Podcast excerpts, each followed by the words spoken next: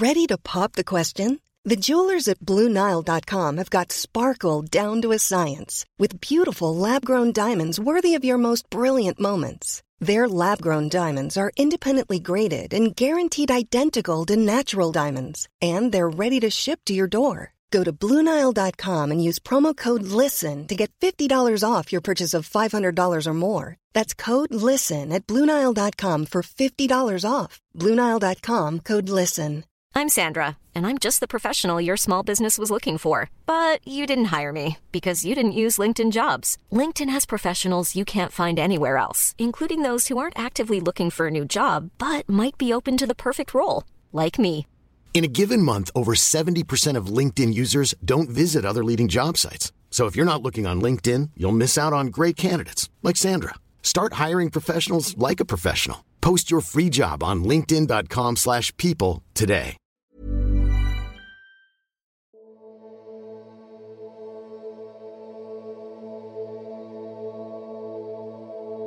When I look back over the last two years, to be honest, it's a bit of a blur.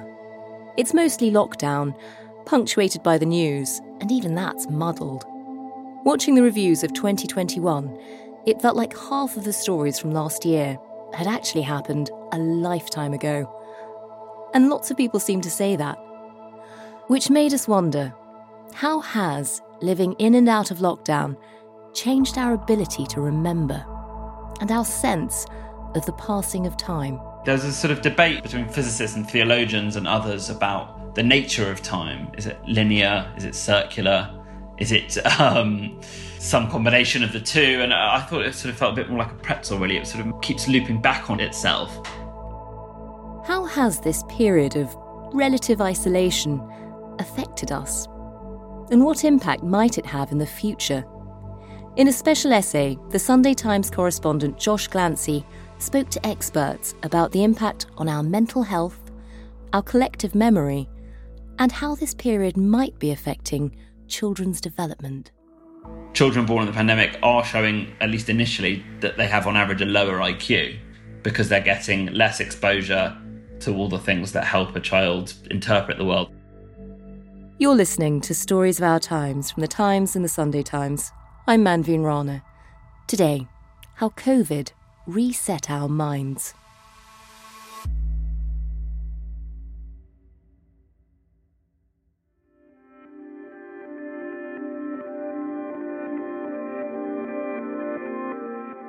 I think 2021 for me was better. There's no question it was better in terms of the pandemic, at least, because we got our vaccinations. I got mine in, what was it, April. And I was able to travel and fly again. There were holidays. I saw my parents a lot. That's Josh Glancy, the Sunday Times special correspondent. There were quite large aspects of the year that were quite normal. I know it doesn't necessarily feel like that now that we're back into sort of the full Omicron wave, etc. But, you know, from really spring all the way through to winter, it was quite a normal year. So, thumbs up for 2021 on the whole, all things being relative. But it has ended on a massive downer, and now we're back in this wave. And my feeling about 2021 was well, 2020 was the year of holy crap. What the hell has just happened? Shock, really. Shock and awe. 2021 was uh, mostly getting back to normal, but with a big dollop of meh, you know, a sense of mutedness, a sense of languishing, a sense of not quite reaching back to normality as we remember it, still being fearful of new variants, the country creaking at the hinges, all these things not working well as a result of the pandemic and partly as a result of Brexit too. And just a sense that life was just a bit worse, just a bit worse than usual 10, 20%. Hard to put a number on it, but there was just a sort of low level malaise that I felt fell over the country and, and my own life at times. And you're so right. As the, the shock and horror of 2020 sort of faded slightly, it kind of made the early lockdown even harder to get through. It felt like that one really dragged at the start of 2021. Yes, it really did. It really did. I think that those are some of the lowest moments in my lifetime as a collective society. I hardly know anyone who wasn't quite materially affected at that time in terms of their mental health, in terms of their r- relations, in terms of their schedule routines. I'm just talking about the people who didn't fall terribly ill, and obviously many people lost someone and so forth. So I think it was really a nadir in some ways because the vaccination still felt out of reach for most people. And, uh, you know, it was just bleak. It was the darkest of midwinters, really. And as bad as this winter wait may, may get, is getting, I hope we'll never quite touch that place again. Here's hoping. And you're right, you know, looking back over the pandemic, a lot of people will have lost loved ones. Uh, a lot of people will have lost friends or family to COVID. An even bigger number of people will have lost sort of a sense of a part of their life, a chunk of life that they will never be able to to live as they would have wanted to. For you, I mean, looking back, you've you've written this beautiful essay in the Sunday Times, and I know it sort of it went through a, a number of drafts. Tell me, looking back, I mean, has your thinking about how the last year went has it changed? Well, you know, it's really interesting. We began talking about how we were going to remember the pandemic almost as it started. I remember essays back in April 2020 looking back at the Spanish flu and other pandemics, and actually they're not very well remembered. I mean, the Black Death certainly is, but hardly anyone wrote anything about the Spanish flu. There were very few great books or pieces of art or film about the Spanish flu. It was basically memory hole. Mm, that's true. So we were having this discussion all the way back then, and it's kind of continued about what happened to this time, how we will remember it, and what it will represent to us in the future unfortunately, trying to write a magazine essay five weeks in advance during a pandemic about what's going on and how we will think about it is quite a challenging process. The Omicron variant hit when I was about halfway through my second draft. And so ah. it went through several revisions of trying to work out just how bad this was going to be. We ended up trying to zoom out really and take a big picture look at what this pandemic will mean to us perhaps in five, ten years' time. And also to address this issue of, which keeps coming up, I'm sure it's happened to you too, in, in conversations again and again, people say, oh, was that a year ago? Or was it a month ago? Or I can't even remember anymore, you know, and people say, oh, time seems to have warped in ways that are quite unusual. It feels like if you think back to those well, do you remember the Italians singing to each other across the balconies in, in Lombardy or whatever? Viva la nostra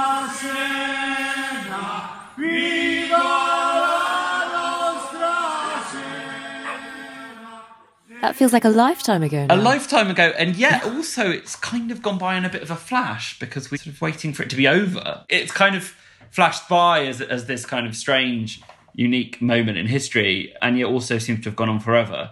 So something very strange has happened to our perceptions of time, and we wanted to have a proper look at that, really.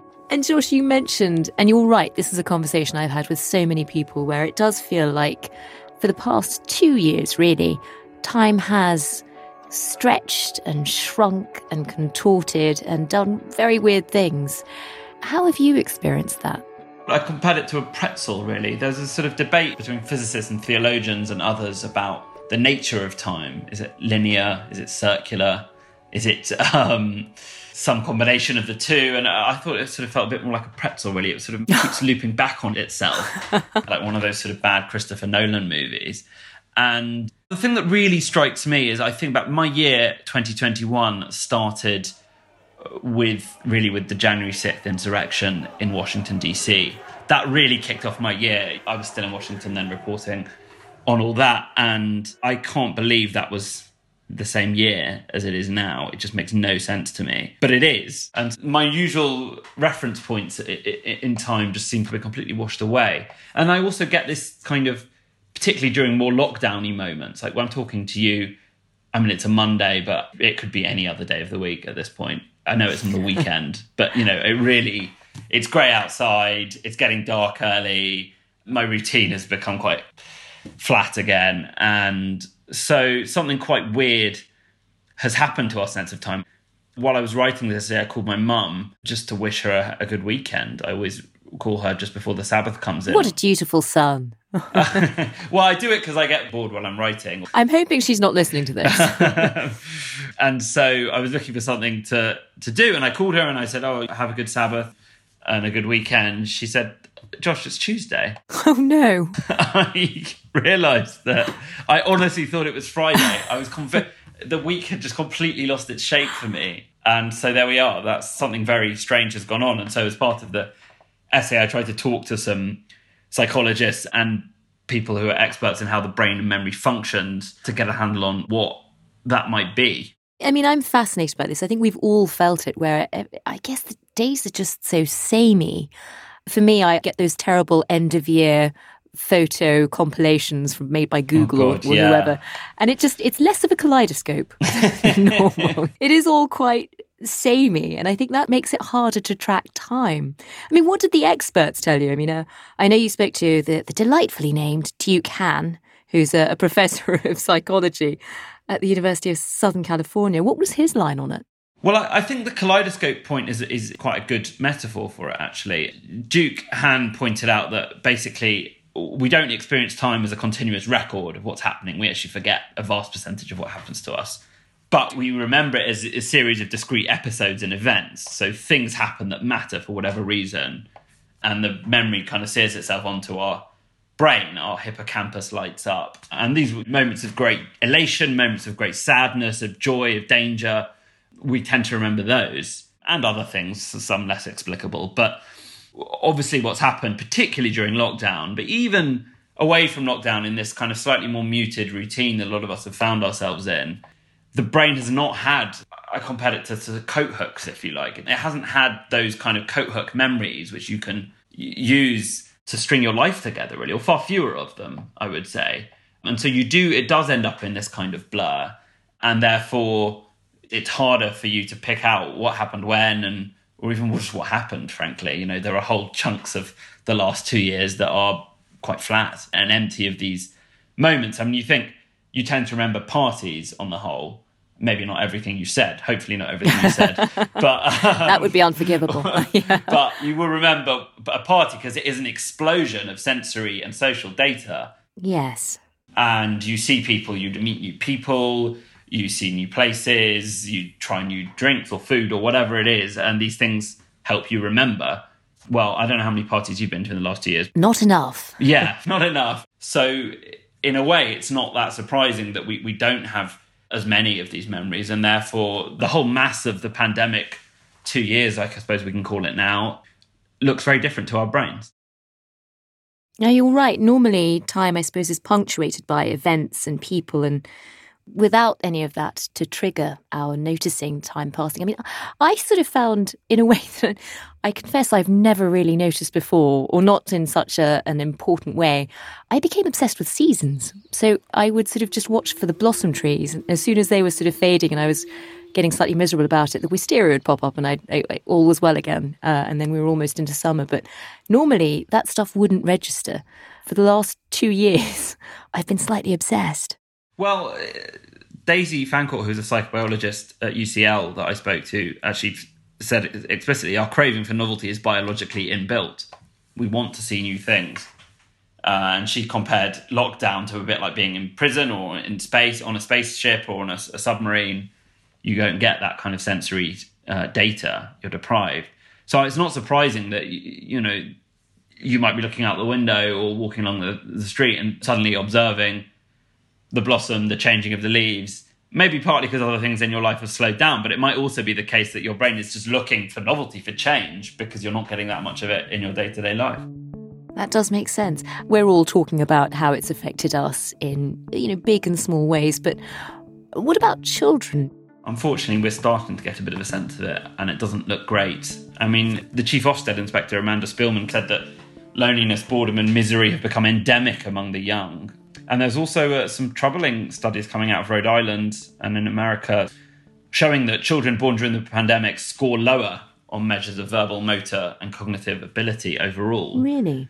Now, obviously, these are quite initial studies, and, and we don't know, and, and, it may well be that those those children will correct those deficiencies later in life. But it is showing that actually children born in the pandemic are showing, at least initially, that they have on average a lower IQ because they're getting less exposure to all the things that help a child interpret the world, understand the world. And so it's pretty troubling stuff. And, and actually, what the more one looks at this kind of thing, the more one realizes that we are going to be paying the price for the decisions we've made in the last two years for quite a long time, some more than others, of course. But in our understandable fear and panic in the face of this new virus, we've taken some pretty drastic decisions about how to live. And we will pay prices for them that we didn't necessarily anticipate at the time. That is terrifying, thinking of the lasting impact this could have. How do you think we'll look back and, and rationalize it almost? I mean, I was really interested. You spoke to a, a political philosopher about the idea that normally when you have such a big disruptive event, there's a sense of narrative around it. Is that easy to find with a pandemic? well, I don't know about you, but I don't think it is. I mean, the great author Karen Blixen once said that human beings can bear almost any sorrow if they have a story to tell about it or can put it into a story. It's difficult to tell a story about the pandemic. It really is. It's a virus. It's unglamorous. It's unheroic. For most of us, not all, our experience has been basically staying at home a lot and being quite bored, which isn't a particularly interesting story to tell. Obviously, there have been heroes, people on the front line doing heroic work, but generally, there's a banality to this virus and to this pandemic that makes it far less interesting than a war or a revolution.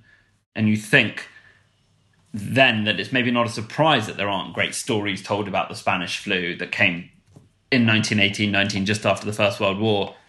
I think how many First World War stories we tell, the poetry and the, and the books that are written about it. But I don't think there will be a, a Dr. Zhivago written about the pandemic or an All Quiet on the Western Front or a Birdsong because most of us just sat at home and watched Netflix and ordered takeout.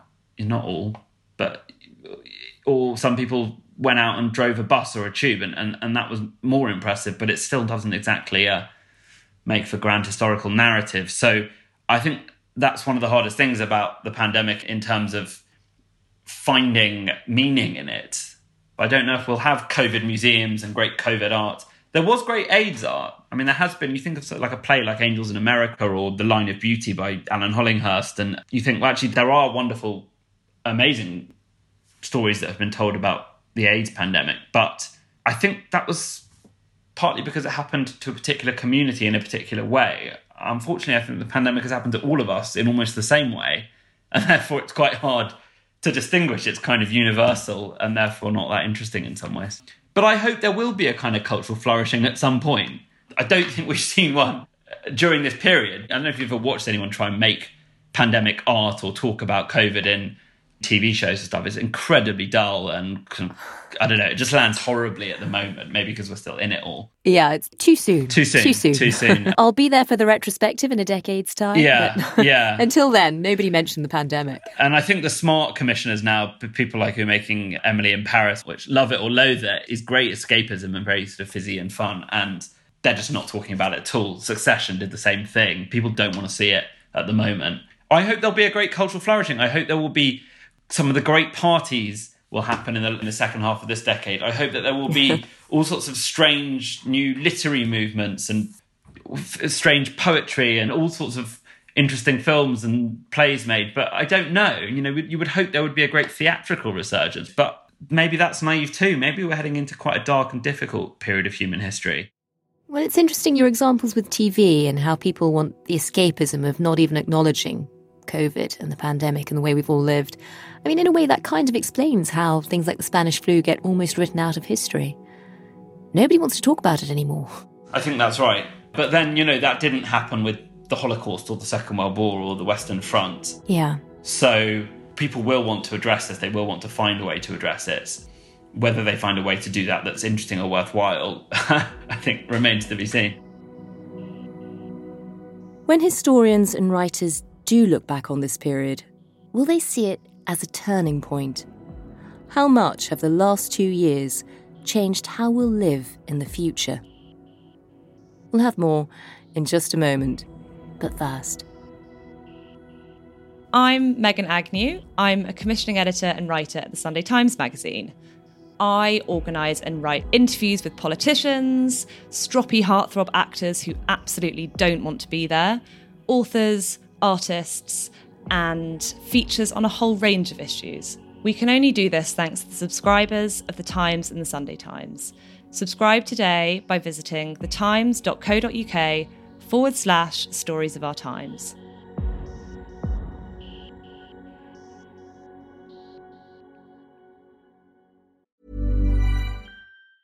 When you're ready to pop the question, the last thing you want to do is second guess the ring.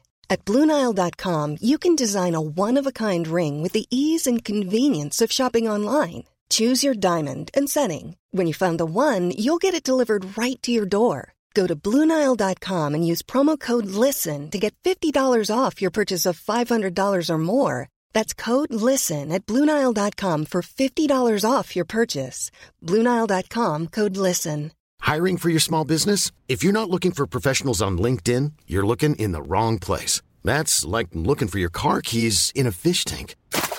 LinkedIn helps you hire professionals you can't find anywhere else, even those who aren't actively searching for a new job but might be open to the perfect role. In a given month, over 70% of LinkedIn users don't even visit other leading job sites. So start looking in the right place. With LinkedIn, you can hire professionals like a professional. Post your free job on linkedin.com slash people today.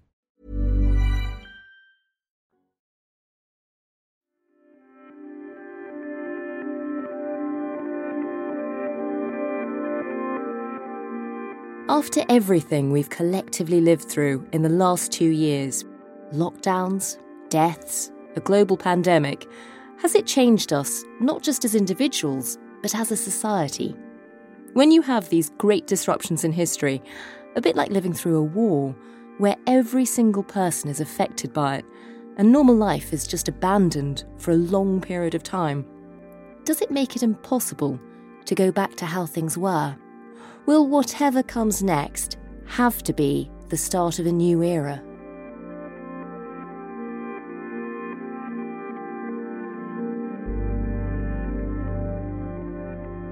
Some people were saying, oh, everything will go back to normal afterwards. People forget pandemics. I don't think that's true. And I think obviously we're now two years into it. And I think it's probably clear that that isn't true. I think fundamental things have changed about our world. I think there is a much greater awareness of fragility both of our fragility within nature, but also of the fragility of the systems we depend on to live, our supply chains and, and that sort of thing. I think our lives have become medicalized in a way that won't just recede. And we're much more aware of germs and illness and sanitization. I think that in some ways, things like working from home and our, our relationship to technology and screens and distance has all changed. We won't travel in the same way afterwards our relationship to each other and the way we think about space and crowds. I mean, hopefully some of that will recede, but it's definitely shifted. So I do think that's a big shift. And you know, Ivan Krastev, who you mentioned, a political philosopher who's who's great. Actually, I would recommend looking him up. But he's argued, and others have, that we could see this as the beginning of the 21st century, which may sound odd because it's it's 2022, but historians always debate when centuries kind of really start and finish. And there's this idea of the long 20th century that goes all the way from kind of 1870 and the steamship to, well, maybe 9 11 or maybe the financial crisis, maybe 2016 if you're British Anglo American and the great political revolutions of that year. I think you could probably pick 2020 and 2021 and the great pandemic era as a grand collective experience, that will probably be some kind of hinge point in history. And it may rank alongside the likes of 1939 and 1989 when the Berlin Wall fell. It's obviously too early to tell, but I, I wouldn't be surprised if, if that's one day how we do look back on it. And looking back at those big hinge moments, you know, whether it is the 1870s with industrialization suddenly really taking a leap forward, or whether it's the, the world wars, at the end of it, it changes so much in terms of culture and technology and the way we live. I don't want to put you on the spot, but, but I mean, how much do you think this has altered us? What do you think won't go back? Well, one argument that's made about the pandemic often is, is that it's been a great acceleration and that it hasn't necessarily taken us places we didn't expect to go, but it's taken us there much more quickly than we anticipated. I think working from home is an obvious example. Yeah addiction and dependency on screens and technology has amplified, but we were kind of already heading that way somewhat anyway. I think it's put health and medicine and scientific medicine right at the heart of our society. I think it was much more on the margins for a lot of young, healthy people. They weren't thinking about stuff like this. The importance of a company like Pfizer to the human race has changed dramatically. And so I think the next few decades will be much more medicalized. We will be thinking about is there going to be another pandemic? What can we do to change that? How can we respond to that? Because we still don't really know how to respond to this. We're going through this Omicron wave and we still are having the same debates in some ways. Should we lock down? Should we not lock down? How long should we lock down for? Like, do lockdowns even work? Uh, all these sorts of things that are still unresolved.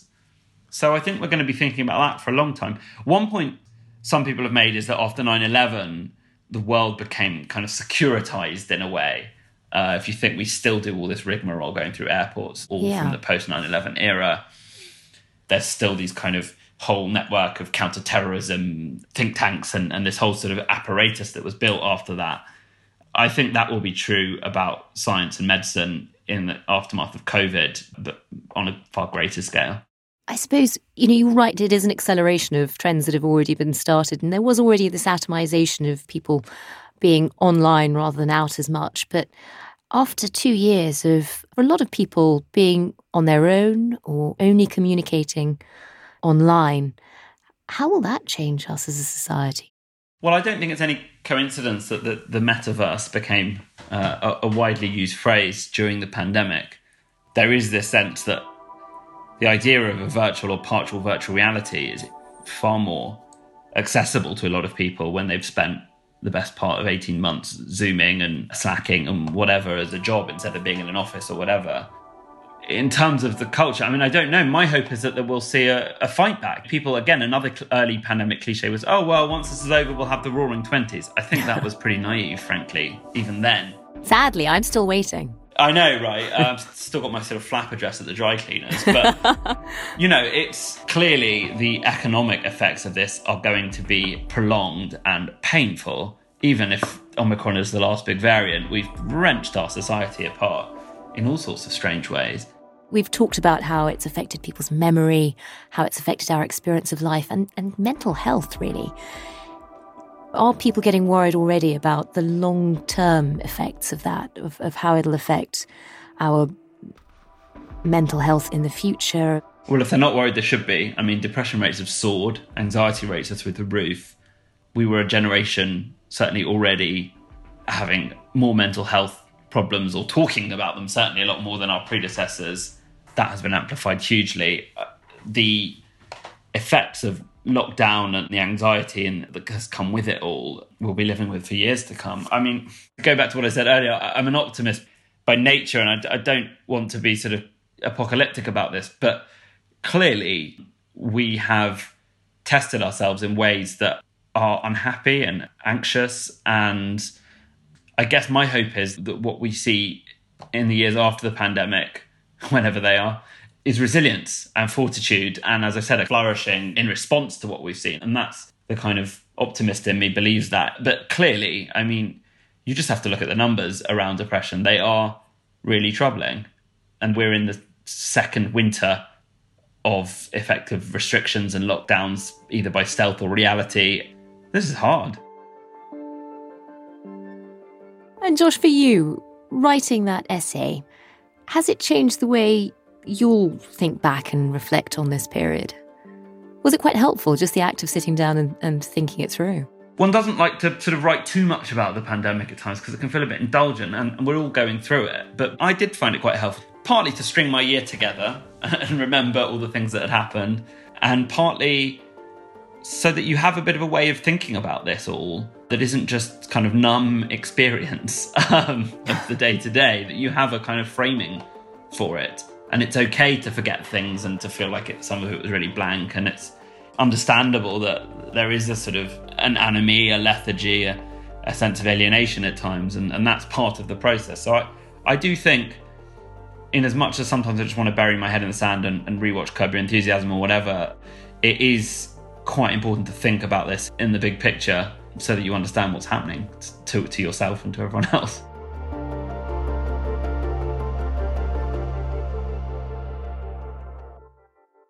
Well, I hope that helped. You've been listening to Stories of Our Times, a podcast brought to you thanks to the subscribers of The Times and The Sunday Times, with me, Manveen Rana, and my guest, special correspondent for The Sunday Times, Josh Glancy. You can read more of Josh's work at thetimes.co.uk with a subscription or in print on Sundays. The producer today was Edward Drummond, the executive producer is Kate Ford, and sound design was by David Crackles. If you enjoyed this episode, or the podcast in general, please do leave us a review. It'll help others to find it. Thanks for listening. Happy New Year. Here's hoping it's a more memorable one.